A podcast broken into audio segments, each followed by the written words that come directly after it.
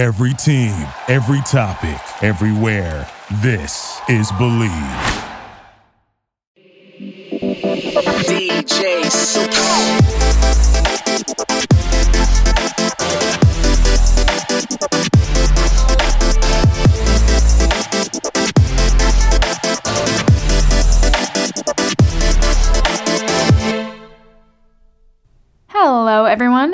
Welcome back to my podcast. I hope you are all having a great week and are getting excited for festivals and life in general to start back up again because it looks like we are starting to open up. It's pretty crazy. I can't believe it's been exactly a year since this all started. Like, it's just so crazy. It, and it's been such a long yet short year. It's wild. And I still do not understand why everyone was buying toilet paper. I I don't know. I will never understand that. Anyways, so this week I wanted to discuss the history of house music. I've been wanting to make this episode for a while now because I don't know, house music has been around for a while and I just thought it would be cool to talk about the history of it cuz it's house music is all over the the world. And then there's also so many different subgenres of it. It's just a very interesting music genre. So I just kind of wanted to talk about it. so let's get into it. House music stems from disco music from the underground clubs in Chicago and New York from the late 70s.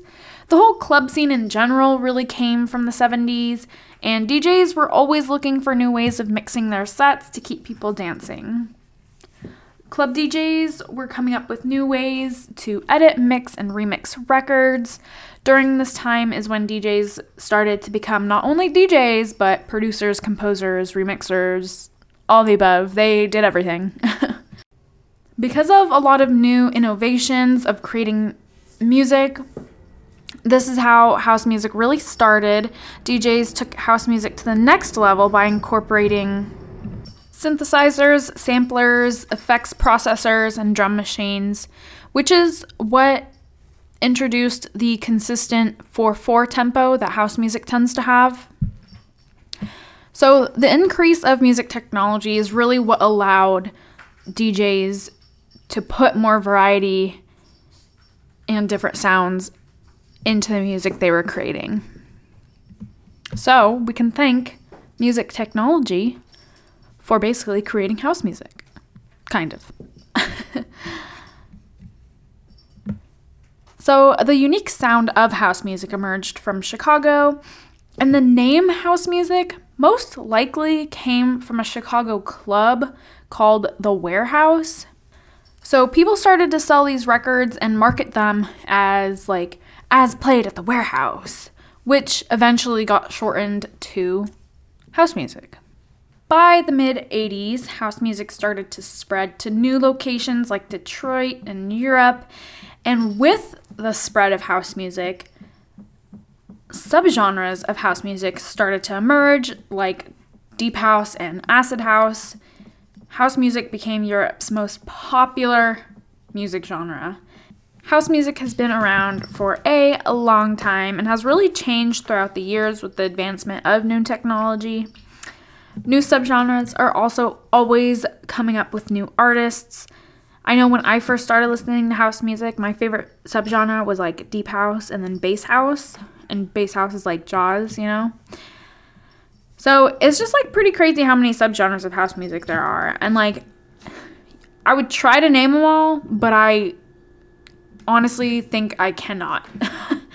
There's just so many different genres, and like, I keep wanting to make an episode about all the different genres of electronic music, but that's just like, there's too many. There's absolutely too many. Because when we're talking genres, there's also like a bunch of like subgenres to each genre of music, like house music. Like they have deep house, acid house, bass house, you know? Like, it's a lot.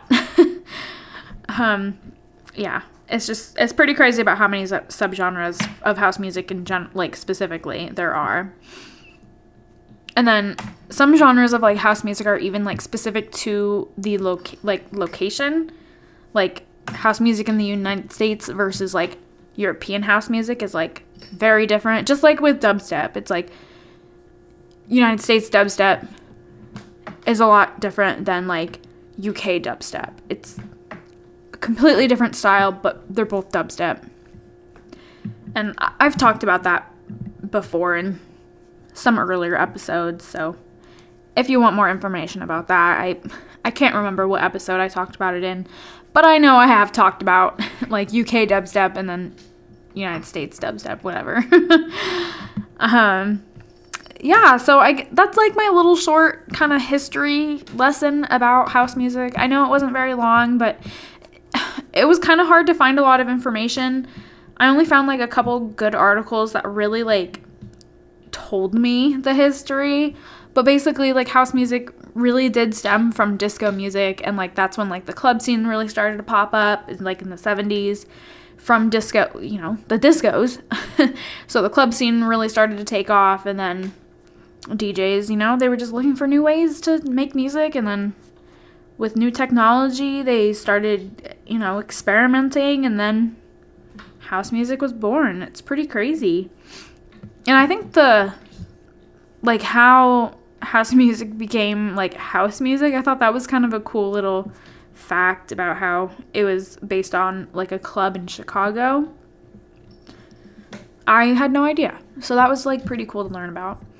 Um so yeah, that was my little history lesson of the week.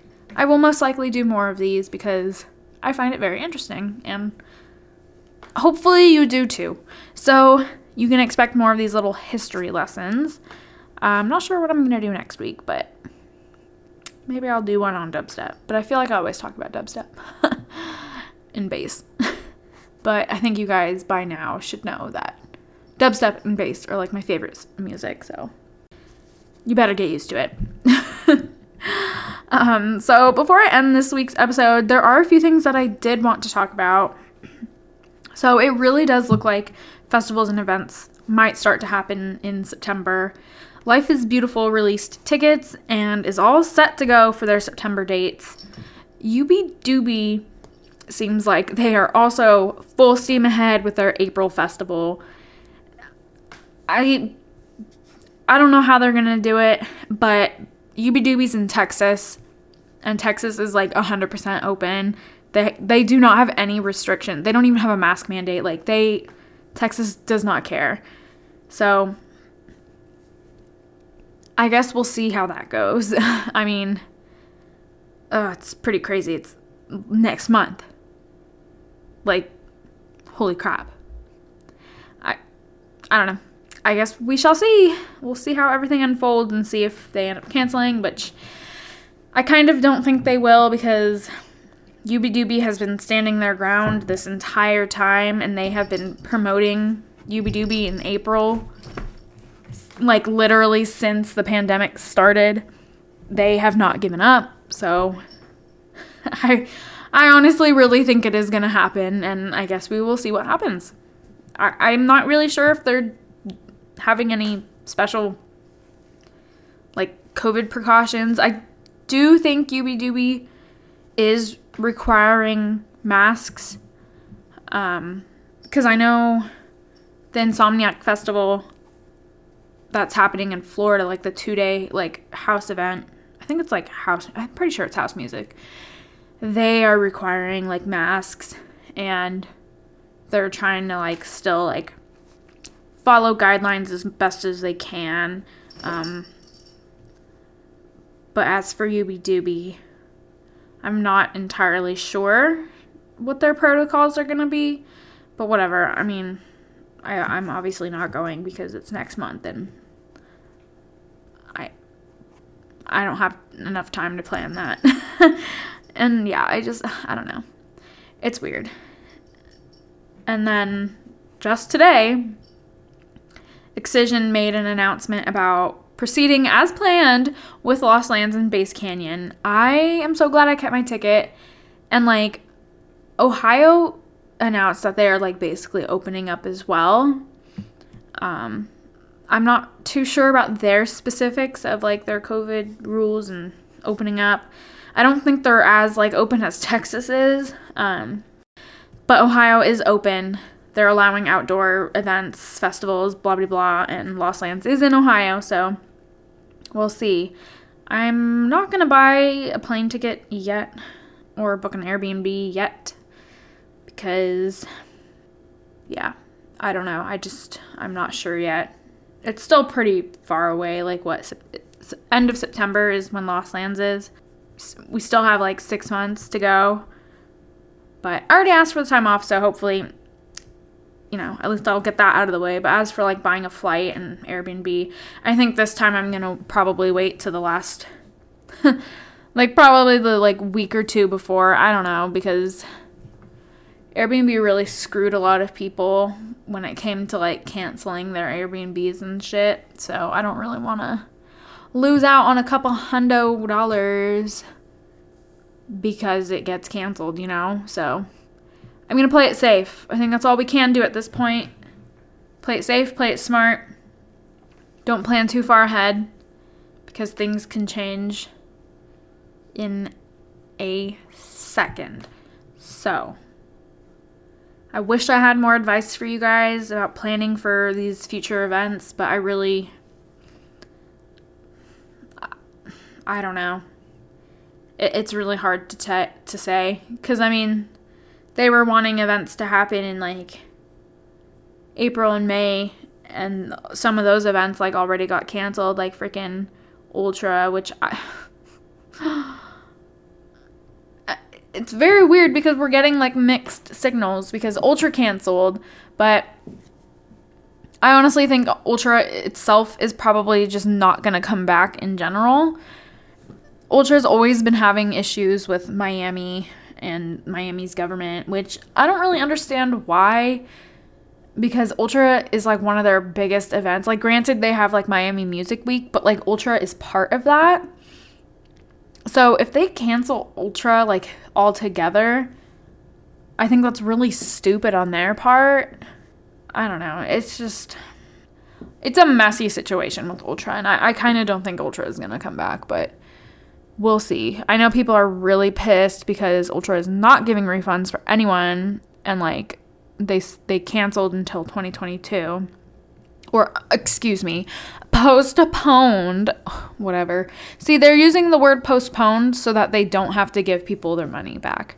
That's what a lot of festivals were doing in the beginning is saying like, "Oh, we're postponing." It's like, um, if you're postponing till next year, it's canceled. Like, it is canceled for this year. Like, if it's an event that happens every year, like Lost Lands, Life is Beautiful, like Coachella, what you know what I mean? If they're like, it was canceled. It was basically canceled, but they're not saying it's canceled because they don't want to give people their money back, and that's how they've been screwing people this entire time. So, let's all play it safe. Don't put too much money into these festivals yet. Like, if you want, you can buy a ticket. Like, if it's something that you want to go to, like in the future, like, like for me, like I saved my Lost Lands ticket because I knew like I was gonna end up going eventually again. So, if it's something like that, I definitely recommend like keeping your ticket or at least buying one because at least you'll have it for like whenever they do come back. So let's play it safe, you guys. Make sure to read the fine print in everything. Read the fine print of your hotels, your Airbnbs, flights too. Like, let's maybe not buy from third parties because you might lose out on a lot of money. So let's just play it safe and I don't know. We're we're in this together. we're all learning about what's going on at the same time. We're all in this together, so we shall see how this all goes. But I really hope all goes according to plan because I would love to go to Lost Lands in September. Oh my gosh. Lost Lands is my favorite, clearly, if you don't know me by now. Anyways, that is all I have for you this week. I am sorry for that rant, but I feel like it was something that I wanted. I don't know. I just wanted to talk about it. Sorry if I was ranting. Sorry, not sorry.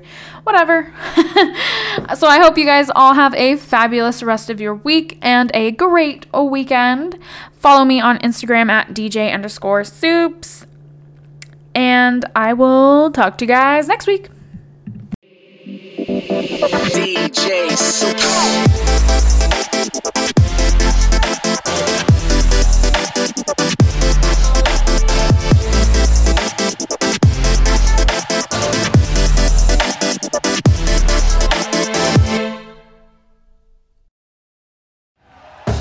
Thank you for listening to Bleav. You can show support to your host by subscribing to the show and giving us a five star rating on your preferred platform.